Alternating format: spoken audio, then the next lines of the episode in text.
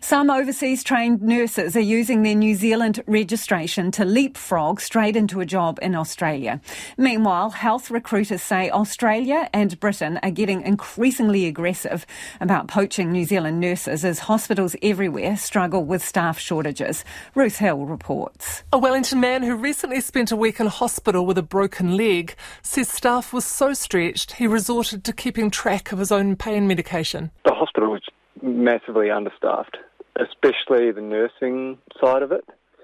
They were all complaining about um, being unable to find people to cover shifts and having to work longer than they expect and having less nurses than they need, etc., etc. The patient, whom RNZ has agreed not to name, says his first night was agony as he was put on a continuously inflating mattress while in traction. I was at the point of swearing at people at two in the morning because I wanted them to turn the bed off and there was definitely a language barrier there.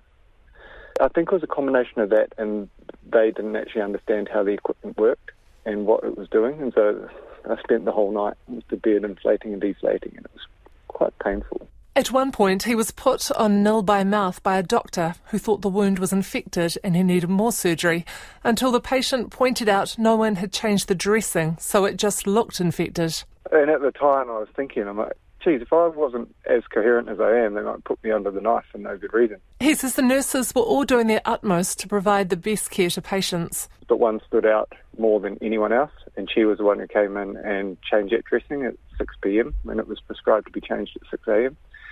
And coincidentally, that was her final shift, and she was off to Australia for better pay. Another patient who's currently in Middlemore Hospital says the nurses are invariably cheerful and caring when you actually see one of them? They're short staffed. There's, you know, hardly anyone here. But then the whole system's broken too. It's not just the nurses. It's, I don't know, just not conducive to a patient's well-being because of their short staff. 5,000 New Zealand nurses have registered to work in Australia since August.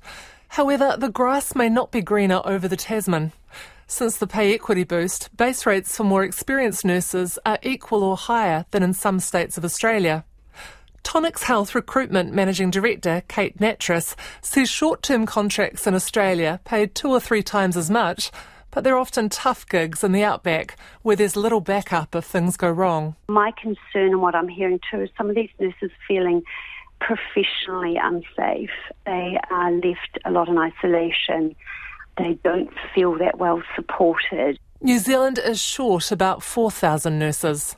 Kate Nattrass says they're in short supply globally, and both Australia and Britain are working hard to entice New Zealand nurses to staff their hospitals.